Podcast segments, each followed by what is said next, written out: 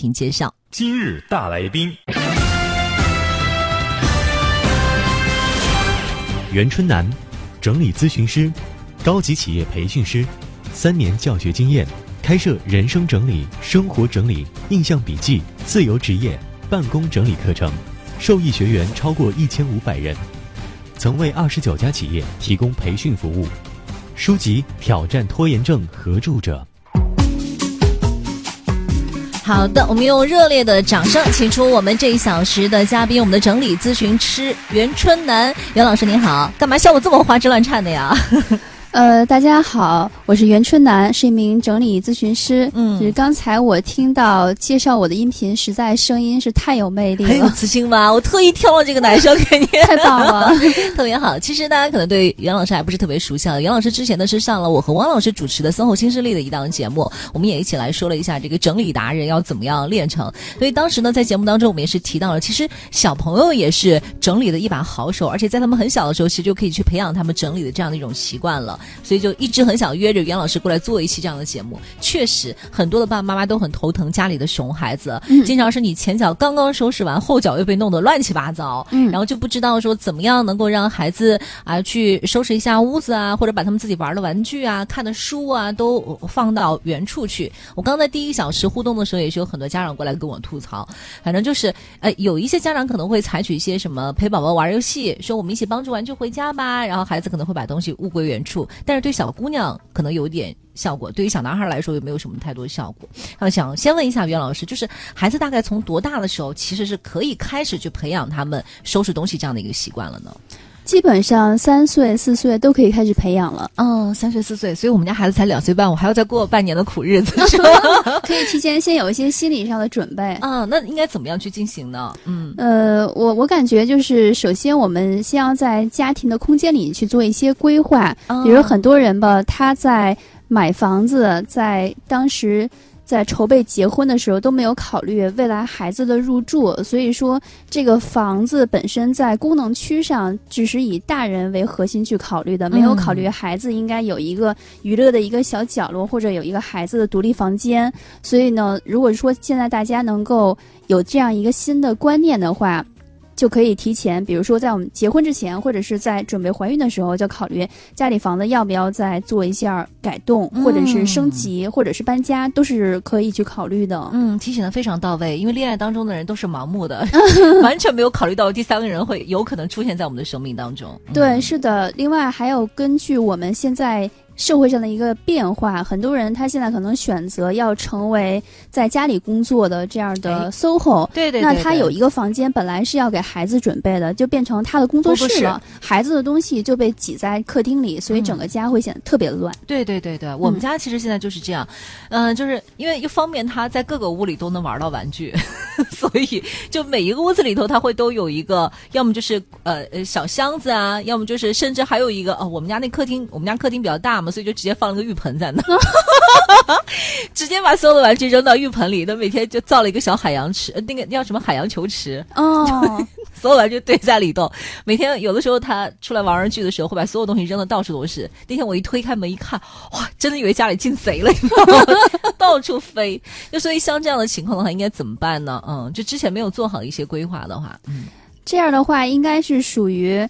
把孩子当成核心，再放在家里面，也就是说，家里每个地方，可能墙上或者任何一个冰箱的一个表面，可能贴的都是孩子的一个绘画作品，他的玩具在每一个缝儿里面可能都能找得到。那这个时候呢，就需要重新去做一个家庭的角色的定位，比如要以家长为核心，嗯，家里面就是爸爸妈妈是主心骨，孩子呢，你是需要去。遵从家里面的规则的，就家里面需要有家规，不能说你的东西哪哪都是，这个整个家都是你的空间，你是需要被规划到你自己的位置的。嗯，因为这个可能每个家庭不一样，很多孩子他可能还比较小，没有这样的意识。如果有些孩子已经养成一段时间的习惯，到处都能玩的话，你就要去改变他的观念。嗯，这个还是一个需要一个比较长的一个过程哈，需要一个循序渐进，因为你已经给他。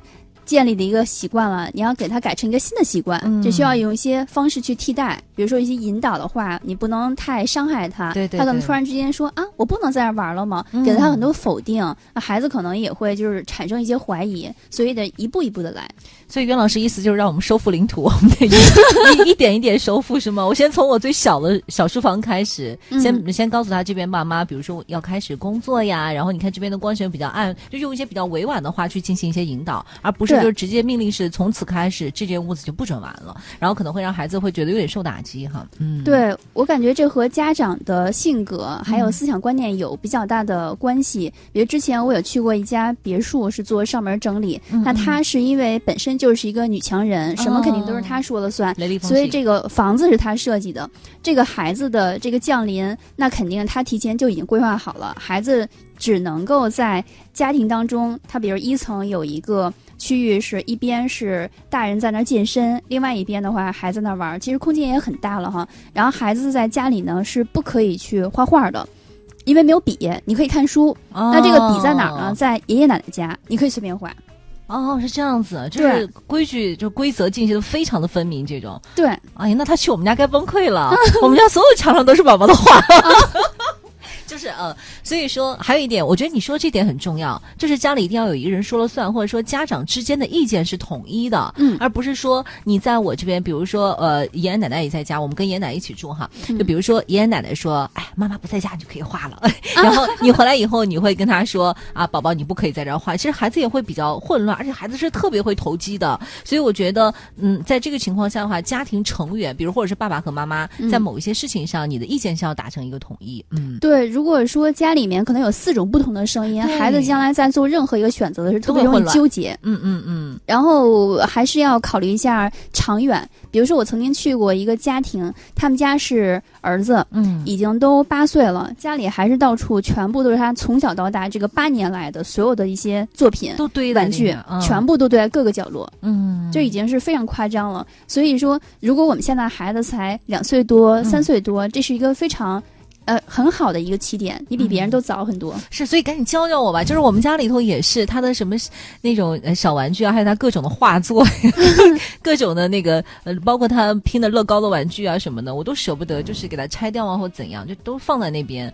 那我现在应该从哪一步开始入手呢？就先拿我做例子的话，嗯。我想还是要给他一个很固定的一个娱乐区，嗯，要有一个娱乐，先圈出来一块区域，对，嗯就是那是你的小猪圈把它嗯全部都收集合并在一块儿，嗯就是说这以后就是你的娱乐小天地了，就是你的地方对你给它冠一个名字，比如嗯这就是你的小图书馆了。啊嗯，你这样去说，他就会比较开心，你也好像很尊重他。然后在所有的玩具上，最好都是，嗯，很多人就直接夸，呃，一个角落，嗯你就都那儿堆着嘛，那肯定是不卫生的。对对，然后有些人就用几个整理框就结束了，嗯，那实际上他是没有去利用我们的高空的一些哎空间，嗯完全可以买一些这种分层的抽屉柜。嗯这样的话，孩子呢他会有一个分类的概念。嗯，因为很多的家长他并没有很多时间陪孩子去玩儿，甚至很多家长都不会说：“哎，咱们来看看这个房间里有多少东西是红色的，对吧？”啊从小有这样的一个引导的意意思。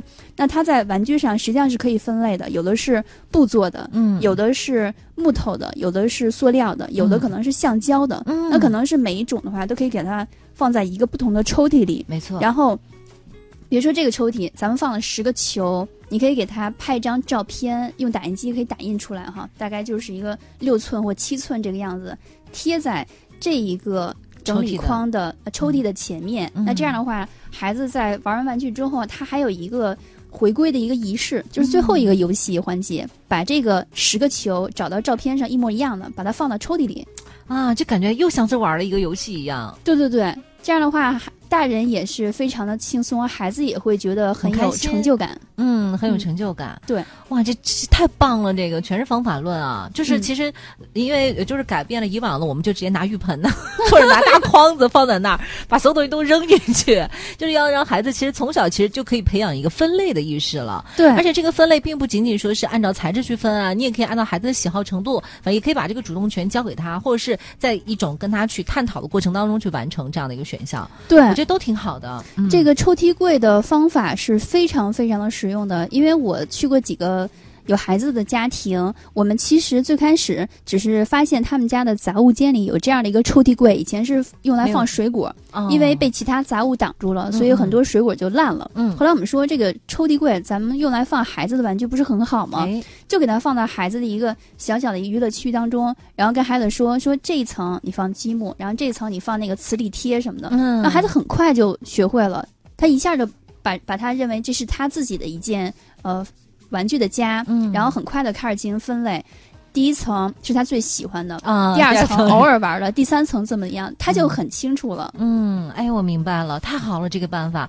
然后呢，说到玩具，我还想再问一个问题，就是呃，他已经淘汰掉了，比如说他小的时候玩的最早的什么咬胶啊那种东西的话，这个时候我们是就直接是丢弃舍弃，还是因为咬胶这种东西，我觉得送人好像也不太好。就这个东西的话呢，是怎么办呢？就直接扔掉吗？还是给它再封存起来？可是我觉得封存的话，就家里东西会越堆越多啊，就还是要断舍离吗？有这样的一种考虑，有些家庭是考虑要生第二胎的，所以可以考虑给下面的孩子先留一留。如果没有这样的计划，咱们就可以把它扔掉，或者这个可能也对想一些其他的办法，对，就不要再堆在那边了，因为孩子可能也不会再碰，嗯，或者是哎呀，真的，我我觉得我这个断舍离的工作其实可以做好久，因为我连他刚出生的鞋子都 留着在那边，偶尔看一看。工程量还是比较大的哈，大家有什么问题的话，也可以在微信上面提问。十一点十四分了，我们稍微休息一下，来自于阿牛的一首《宝贝我的宝》送给大家。眨一眨眼睛，你对我笑；捏一捏腿腿，你翘翘嘴。开心时两只手，两只脚摇啊摇，快乐像小鸟。眨一眨眼睛，你对我闹。嘟一嘟嘴巴，你快哭了，是不是肚子饿？尿不湿了，等我抱你，心情不好，我开始烦恼。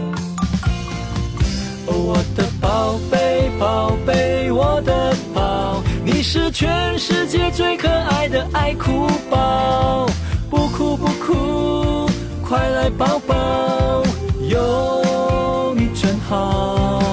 哦，我来宝贝，宝贝，我的宝，你是我心中无可替代的骄傲。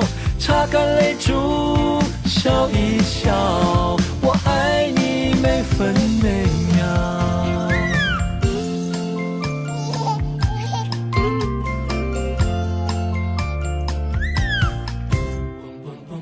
一眨眼睛，你对我闹。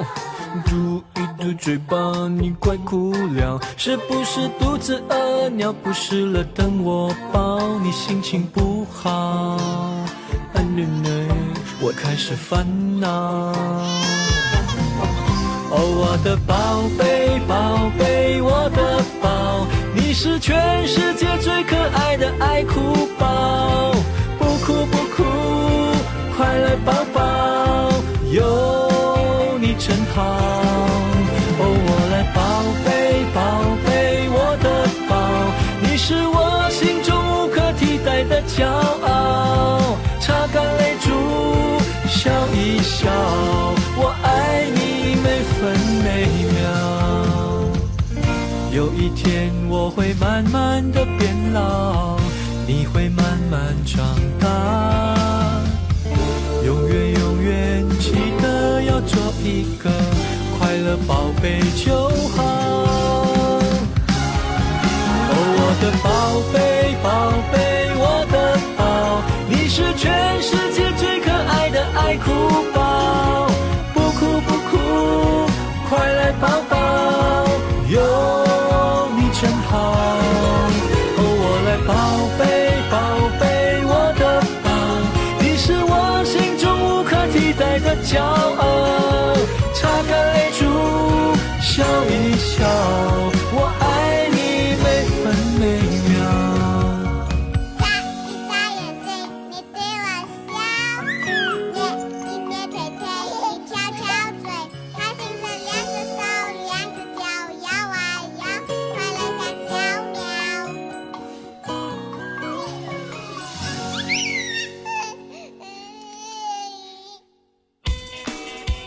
都市之声二零一六野餐音乐节即将于九月二十五日倾心登场，特别感谢共同主办方原麦山丘，场地提供首农子谷伊店园及以下合作伙伴：北京美的空调、二山饮品、亮士点、蒙牛新养道、优研三六五营养膳食平台。感谢合作媒体支持：中国新闻网、网易云音乐、蜻蜓 FM、松果 APP、央视网综艺、搜狐视频、中国网。九月二十五日，一起野餐吧！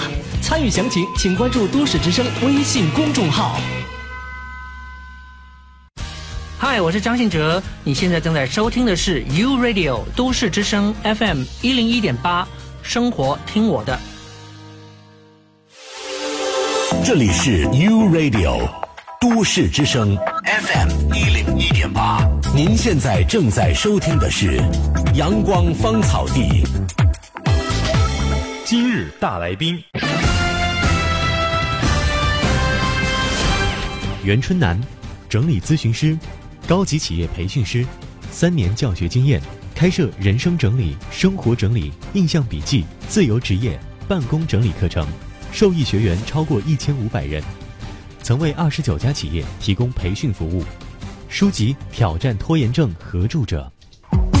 好了，时间到了十一点十八分了。你现在收听到的声音呢，也来自于中央人民广播电台 u Radio 都市之声 FM 一零一点八。周末的九点到十二点，陪伴您的育儿亲子节目《阳光芳草地》，我是王琳。此刻陪伴我坐在直播间的嘉宾依然是我们的整理咨询师袁春楠袁老师。袁老师您好，大家好，我是袁春楠。哎，刚才我们说到哈，今天我们要跟大家聊的话题呢，就是怎么样让孩子在家里学会自己整理东西。大家有什么问题的话呢，依然可以通过微信的公众账号搜索添加“都市之声”为好友，发送文字留言过来，我们俩就可以看见了。刚才我们是说了这个玩具的分类和整理哈啊，袁老师给了特别好的提议。首先，我们要在家里给宝宝开辟出一一片专门的小天地，然后让他来在这边去玩他的玩具，而不是说就像我们家那种哈，全世界都是他的世界，就是他他在每个房间里头都是 queen，然后我现在就得一一点一点收回自己的领地。其实呢，就可以给他先开辟一个小天地，让他成为他自己那个领地里的 queen 就可以了。然后呢，我们还可以去用一些这种带抽屉的。这种收纳的呃抽收纳应该叫什么？收纳抽屉柜，抽屉柜对，然后按类给它分好，然后像刚才袁老师说那个办法就很棒，按照材质啊可以分，按照孩子的喜好程度去分，是不是使用的这个呃频率去分，其实都是可以的。嗯，然后可以再打印出来一张六七寸的照片，然后直接贴在那个柜口，然后孩子每次收拾的时候像又去玩了一次游戏一样，真的是挺不错的办法。然后有一家长朋友就问了，他说那个我们家孩子吧，就是他他挺喜欢的一点是什么，就是看书。那看书的话，说我们家里人也都挺开心的。关键是我们家这孩子吧，看完书以后，看完他在哪儿看完，他就直接扔哪儿了。嗯，然后你给他就是，如果给他规整到书架上，他就没有阅读的兴趣。那这是为什么呢？嗯，哦，在回答这个问题之前，我之前对于玩具补充一小好的点、啊。好的，嗯。之前有看过一些家庭，他对孩子可以说是完全的放任和溺爱。比如家里面确实也是一百多平的房子，是有空间的。哎，那他就占据所有的空间，给孩子买了很多很大型的玩具，包括滑楼梯。哦那一个家里面。为什么要买一个滑楼梯呢？上外面小区花园里面到处都有的。对啊，为什么要买一个滑梯呢？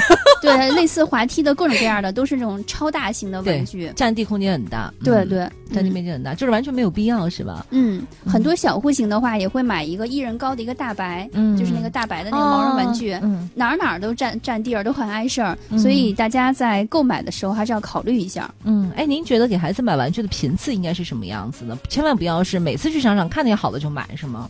对，我觉得可以采取一个奖励机制吧，比如说孩子在某些事情上跟家长可能达成一个小协议，嗯、说如果完成了这件事情，就可以奖励得到一个买一个什么玩具。嗯，也就是说让他知道这个从小东西并不是很随意能拿到的。嗯、我记得之前大 S 跟小 S 他们在逛街的时候，那时小 S 刚生第一胎，带他女儿出去玩的时候呢，就是好像就给了一颗糖吃，结果那个糖掉了，然后当时大 S 说说再给一个不就得了吗？然后小 S 说说不行，你要让他知道，就是从小这个东西并不是轻易能拿到，嗯、并不是说你想要什么就能给什么。嗯，不是说就是千万不要去溺爱孩子，对,对,对，我们要讲究一些规则。嗯，这个对孩子可能也是有好处的。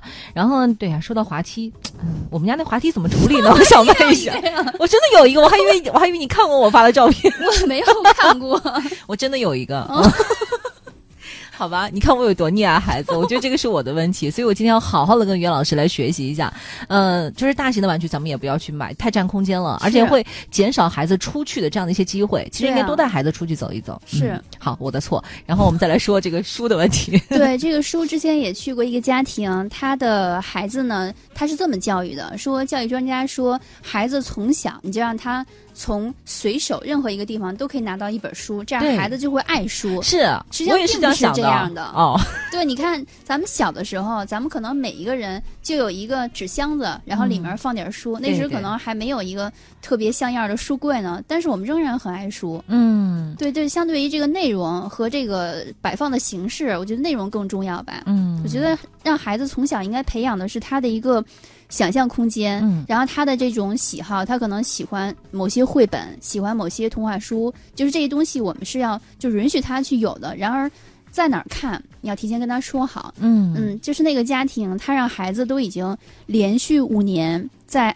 家庭漂流很多图书的情况下去养成所谓的这个读书习惯。嗯孩子是喜欢读书了，那后来我们就上门整理的时候，给他放在孩子的房间的一个角落，给他做了一个小图书馆。嗯那孩子一回家之后，第一时间往那儿一坐，旁边放一个小沙发啊，是他专属的，拿起一本书就开始阅读了，嗯很快就适应。并没有像我们想象当中的那种说就不爱书了，所以就是可能就想呃形式和内容之间的话，我们还是应该先区分清清楚的。对，很多家庭是孩子的书放在和大人的书架可能是一样的地方啊，他拿嗯可能不太方便。对，或者说前面挡了很多的垃圾什么对的，孩子觉得太麻烦了。很多的书架上放了太多的杂物，包括嗯相框、装饰品和一些莫名其妙随手往那儿一放的。对对对对，那当我们想要和一个东西经常要接触的时候，你在中间设置了障碍，那就是家长的问题。嗯，如果你把这些障碍解除，孩子很容易拿到这个书，他很快就去看了。嗯，对，没错。嗯然后我刚才在第一小时互动的时候，有一个家长哈，他说了一个办法，他说他们家孩子以前也是到处乱扔，后来他就去买了一个那种书柜，是这样的，就是它底下是那种可以竖着放，一侧一侧一侧放书，然后可以摆好多书那种，然后上面两层呢是一种可以把那个封面直接放在上头，就是平摊着的那种。哦他说会，他们家孩子就会每每隔一段时间就会挑自己特别喜欢的几本书放在上头，然后把其他的一些书呢就摆在下面。他说嗯这样的话，其实也可以激发孩子的一个阅读兴趣。嗯对，这让我想起国家图书馆的杂志阅读区，嗯就是这种对对对法，。上面就是封面直接对着你嘛。是嗯嗯，然后另外的话也提醒一个小点，将来孩子可能因为他的成长会有不同的阶段，嗯，我们在处理书的时候一定要注意谨慎。哦，怎么说呢？因为虽然我现在还没有孩子，可是我曾经当过孩子。当时我爸爸在十六七岁的时候，他曾经把我那一箱特别宝贵的书卖破烂儿了，对，卖了两块钱。我的七龙珠也是这样没的，对吧？对，就特别难，特别难过。现在想起来，对我从那个时刻开始，我就不读书了。哦，然后我觉得特别可笑的是，等我长大，然后上了大学，然后要上班的时候，我爸还时不常的问说：“哎呀，你应该有个目标啊，你应该要好好读书啊。”但是我爸一不读书，二是扔了我的书，但他并不知道这里面发生了什么。明白。嗯你也从来没有跟他去沟通过，说过这事儿，后来有跟他说过，应该。对，嗯我记得好像今年某一个时刻跟他说过，但是他不往心里去。啊，那呃，我跟你讲，不往心里去其实是好事儿，没心没肺的话，这样会开心一点。我爸妈也，我跟我妈说，我妈说，那我把你小人书丢掉，你不就能好好学习了吗？他们可能会觉得说，你看那些小人书有什么用啊，或怎样？但其实那个对于孩子来说的话，这是一份情感的寄托，是陪伴我们去成长的东西。对，并不是说所有东西我们现在不太能用得到了，然后我们就要把它扔掉。嗯很多时候，你看现在咱们买了很大的房子，那为什么就没有一个抽屉或角落去放以前的回忆呢？嗯这些东西将来我们可能会把它变成电子化，但是实物真的要扔吗？我觉得还是要保留的。对，就是我们可以在某一个角落的话，放上属于我们自己心里头的那些东西，很温暖的一些回忆，我觉得还是可以放一放的。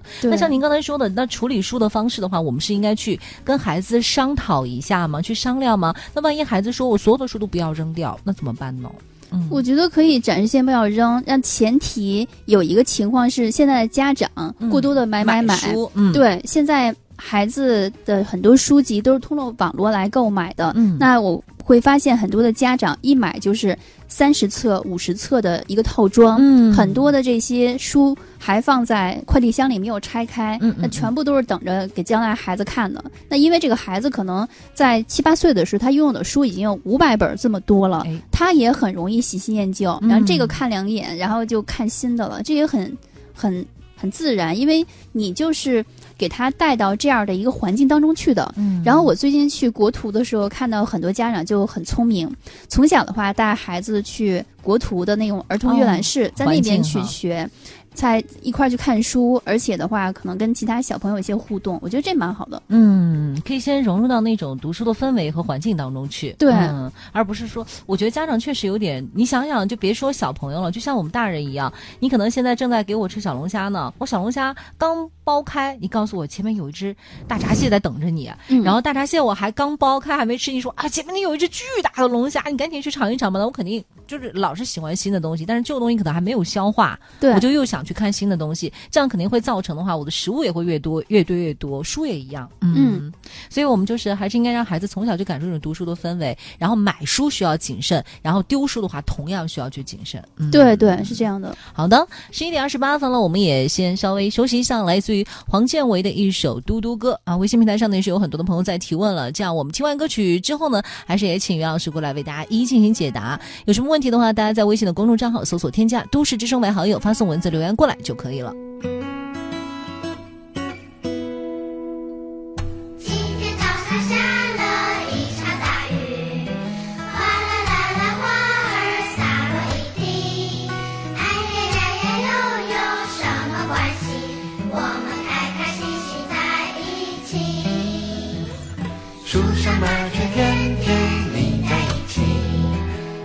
叽叽喳喳说话，唱个不停。哎呀呀呀，又有什么关系？他们开开心心在一起。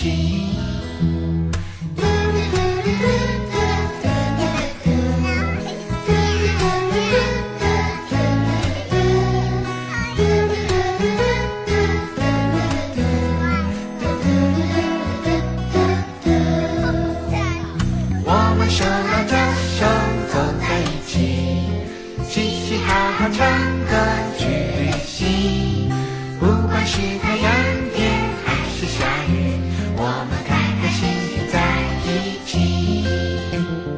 今天晚上星星多么美丽，一闪一闪像是你的眼睛。不管是太阳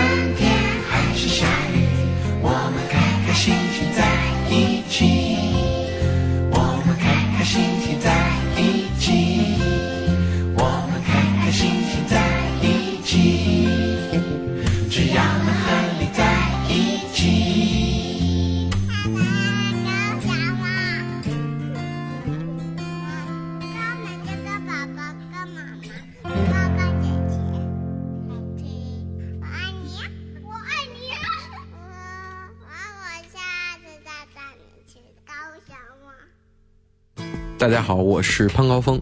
平时都是在电波中听到我的声音，现在咱们终于有一个碰面的机会了，就在九月二十五号都市之声野餐音乐节，见到我记得一定过来跟我说声嗨。一零一八气象服务站。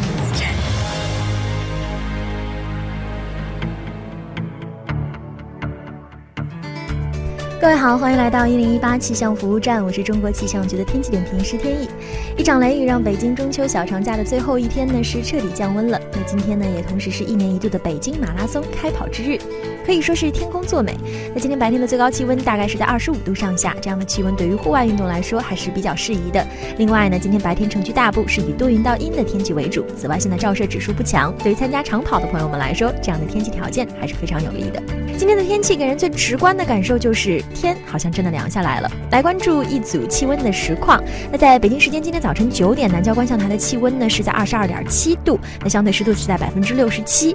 那从昨天晚上十点到今天早晨九点呢，南郊观象台的最低气温呢是出现在凌晨的四点前后，在二十点九度。那全市的最低气温呢出现在延庆的佛爷顶，是在十三度上下。那都说一场秋雨一场凉，那虽然现在的雨呢还不算是真正意义上的秋雨，但是对于气温的打压作用也是非常明显预计在下周白天的最高气温大都会维持在二十五六度的样子，夏天的酷暑算是渐行渐远了。那我们最后来关注具体天气，今天白天北京多云，午后到傍晚西部山区会有阵雨，最高温度二十五度，夜间多云转阴有小雨，最低气温十七度。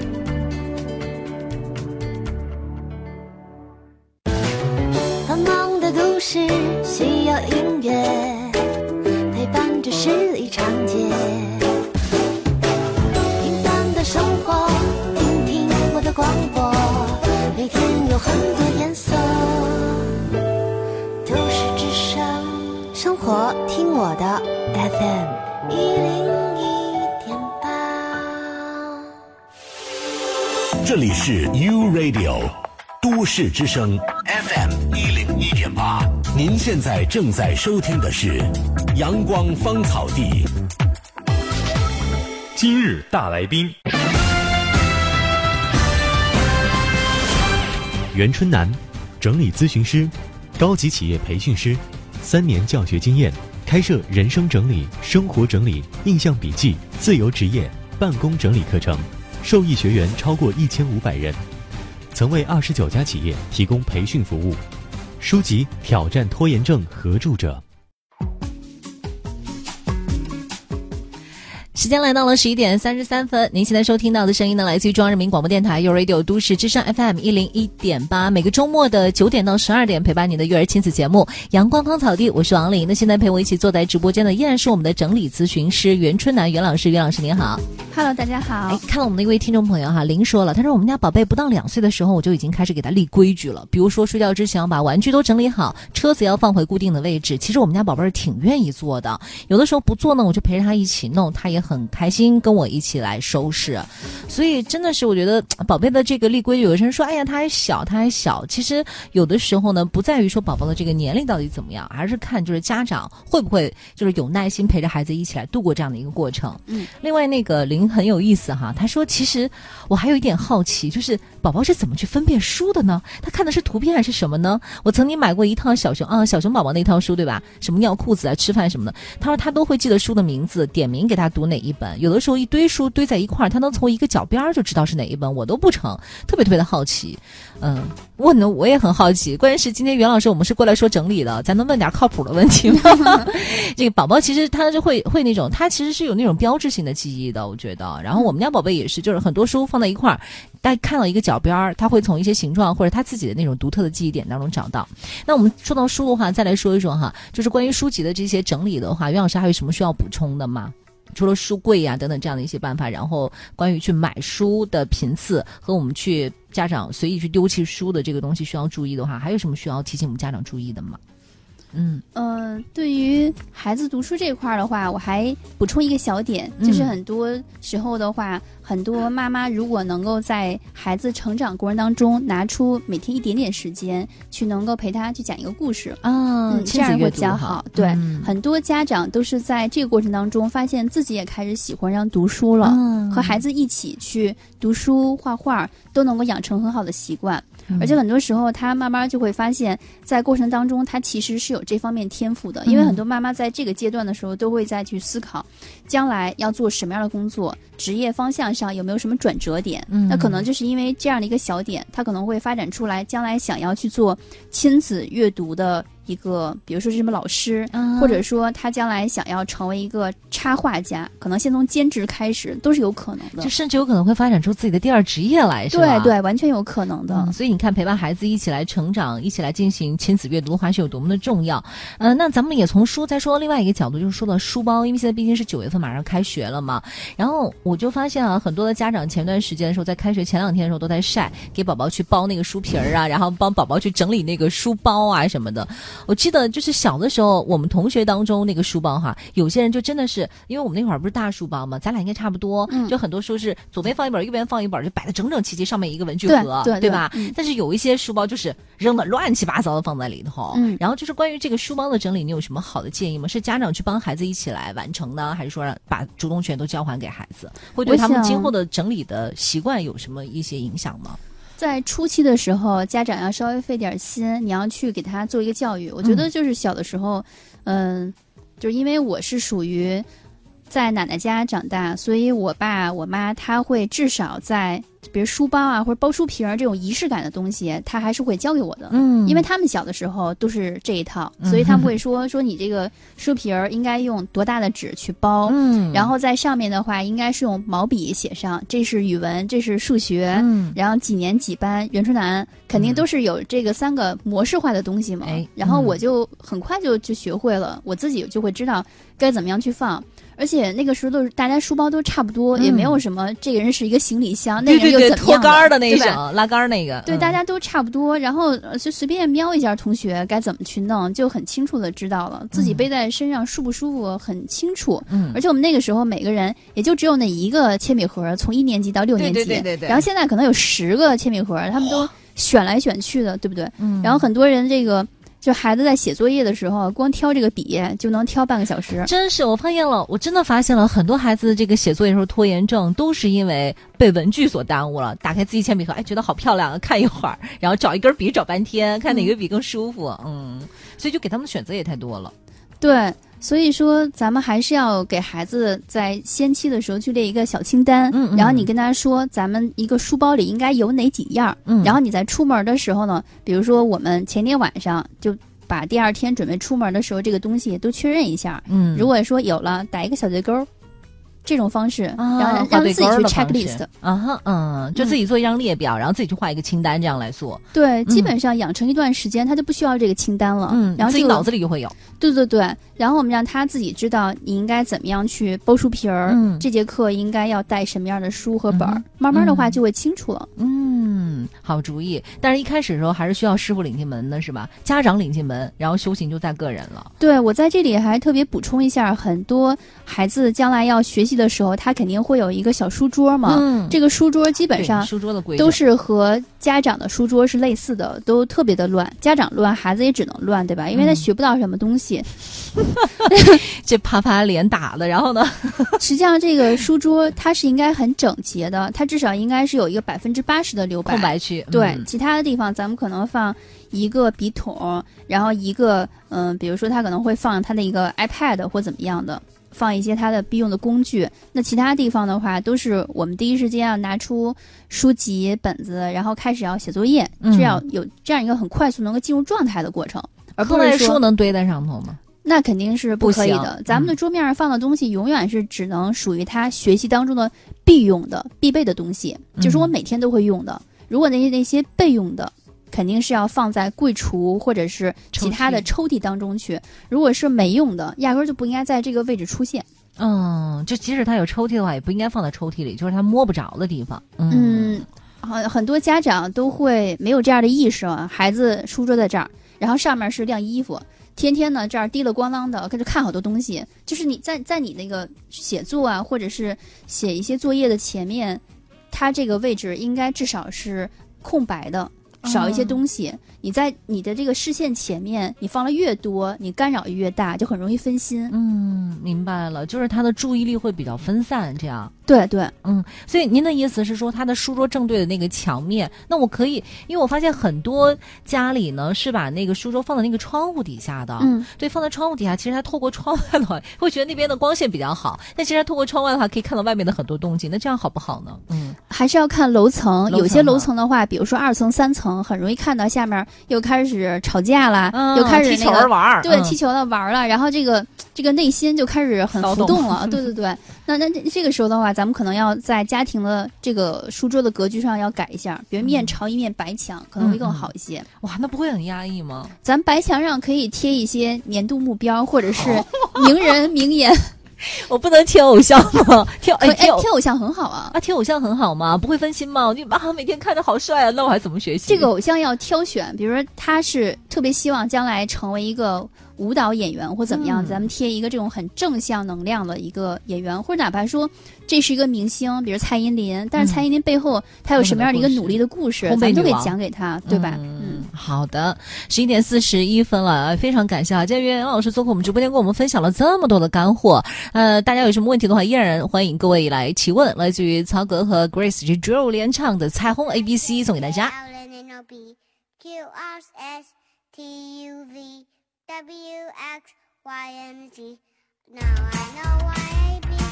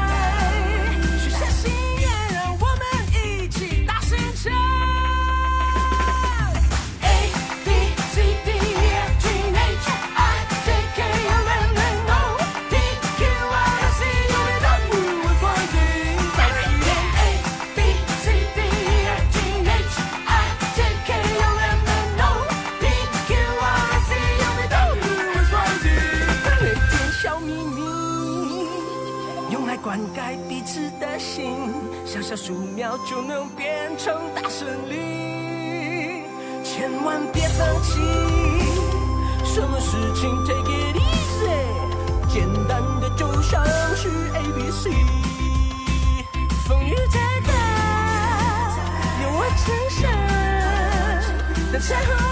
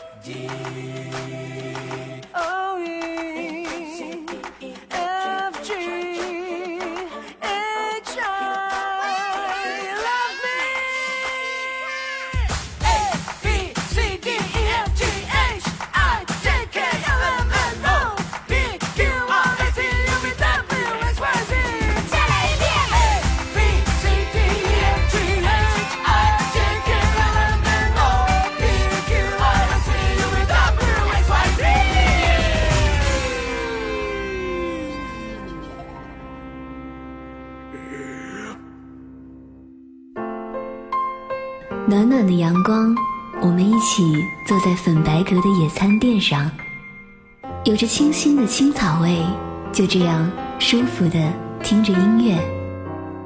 我想留下这个秋天的美好，我们一起野餐吧。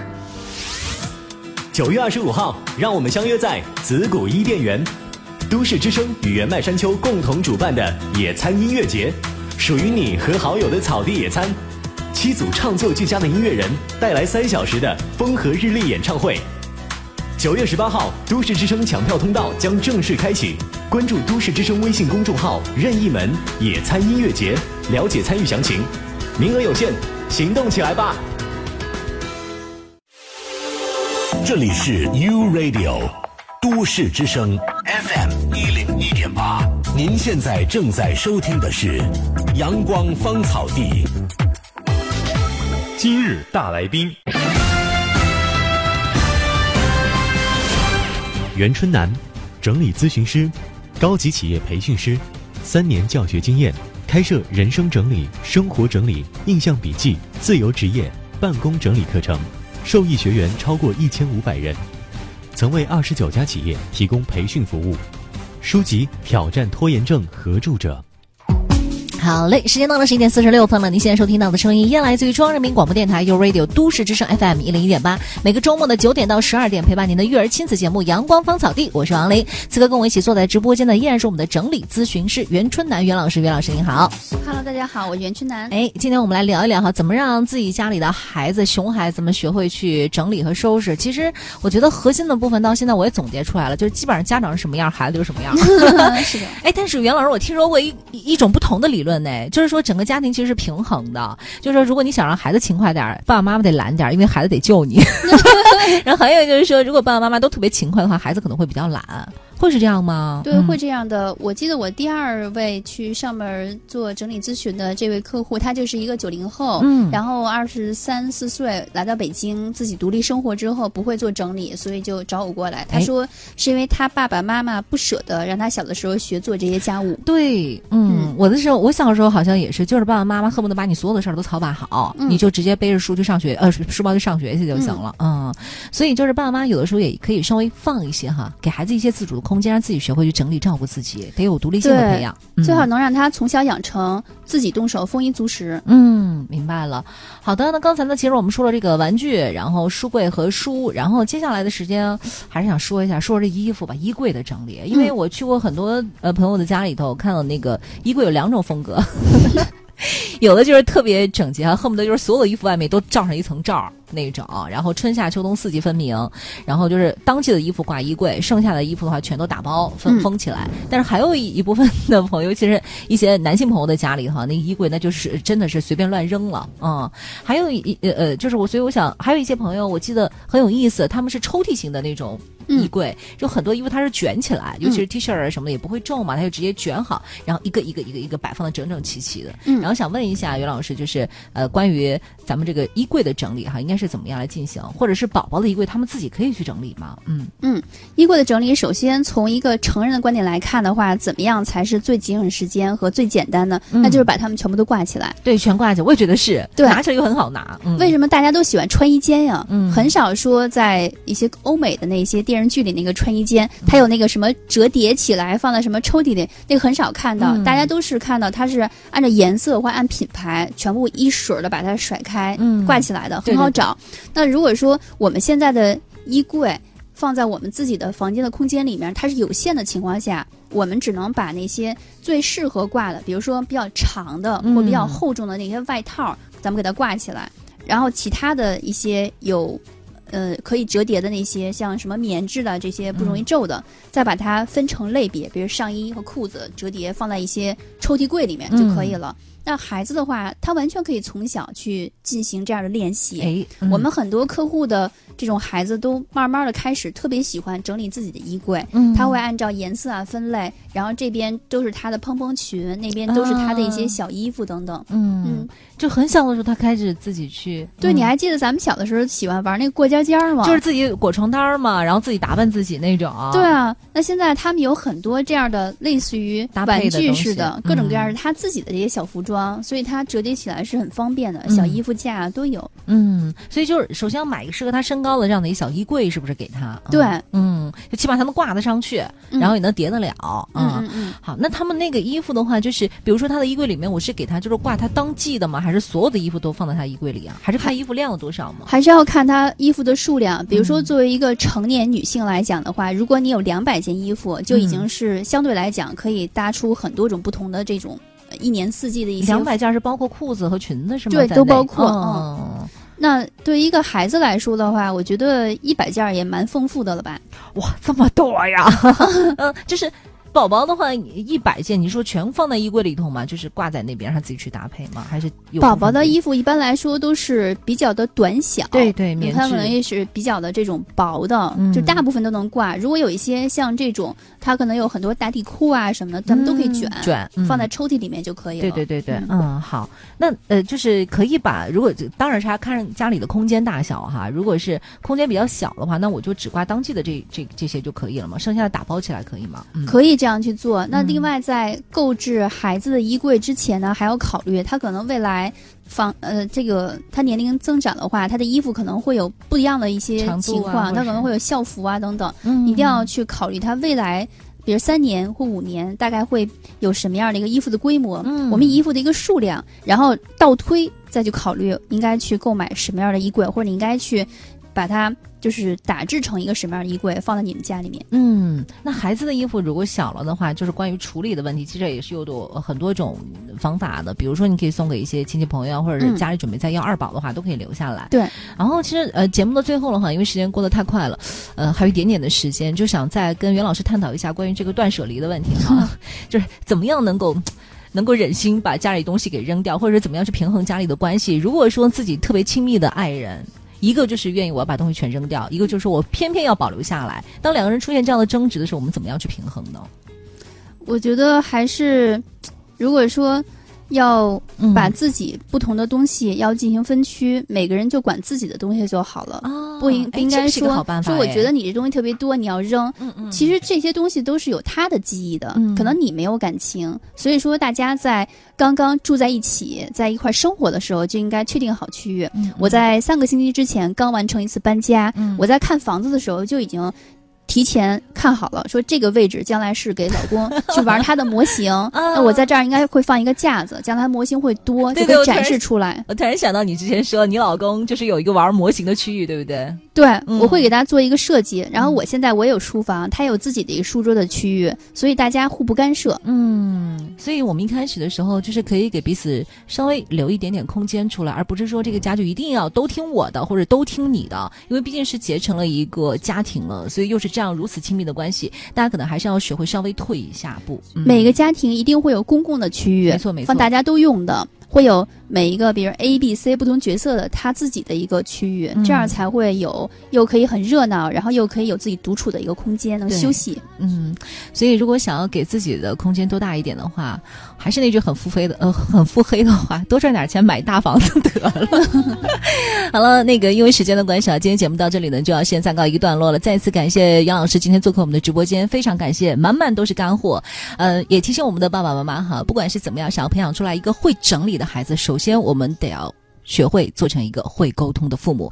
再次感谢大家的陪伴，来自于张惠妹的这首《加入》送给大家。稍后呢是我们的好伙伴怀强为您带来更加好听的经典新天地。再多过往的悲伤，都在拥抱的泪水中释放。我正在长长的家路上，像那遮风挡雨的肩膀，失去了所有，就算蜿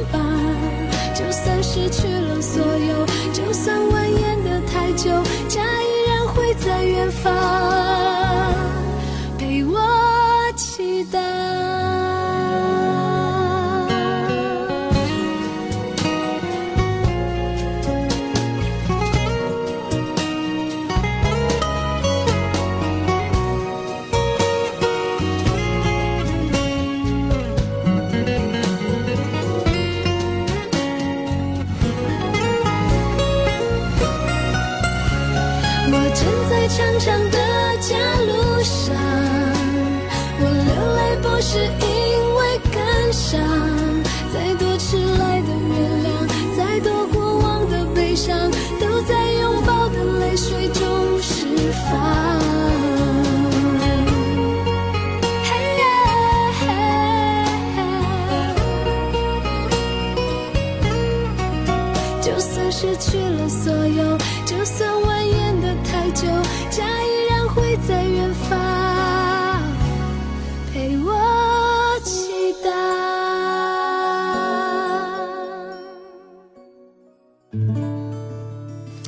都市之声，我是露露。记忆中印象最深刻的一次秋游是去北京郊区的太阳村，在那里生活着很多服刑人员的子女。村里有自己的农田，种植了很多蔬菜。我们和孩子们一起劳作，还一起上课，捐献了一些生活物品，尽一点能力去关爱他们。我觉得这样的秋游比简单的吃吃喝喝来得更有意义。我在北京，我听都市之声。爱在北京，U Radio 都市之声 FM 一零一点八。其实我最迷恋的是厨房里他的背影。他做着我最爱的牛油果煎蛋吐司，他认真准备着水果酸奶沙拉，他把我们的幸福一起放到了野餐篮里。他说：“我们一起野餐吧。”都市之声与原麦山丘共同主办的野餐音乐节，九月二十五号在紫谷伊甸园倾心上演。这里有阳光、草地，有三小时的风和日丽演唱会，带着你们共同准备的美好，一起来吧！名额有限，首轮抢票通道已经开启，现在就去原麦山丘北京十一家门店或关注原麦山丘微信服务号参与活动抢票。九月二十五号，我们一起野餐吧！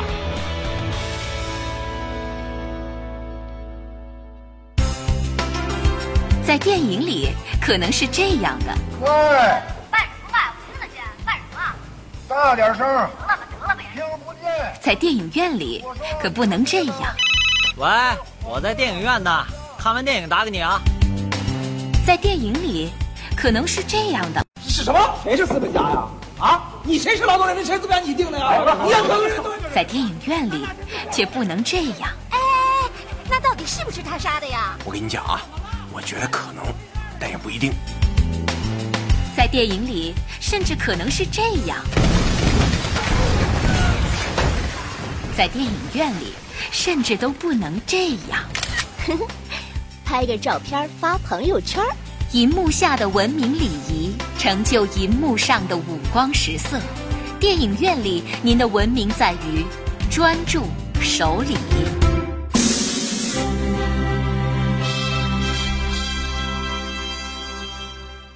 讲文明树新风公益广告。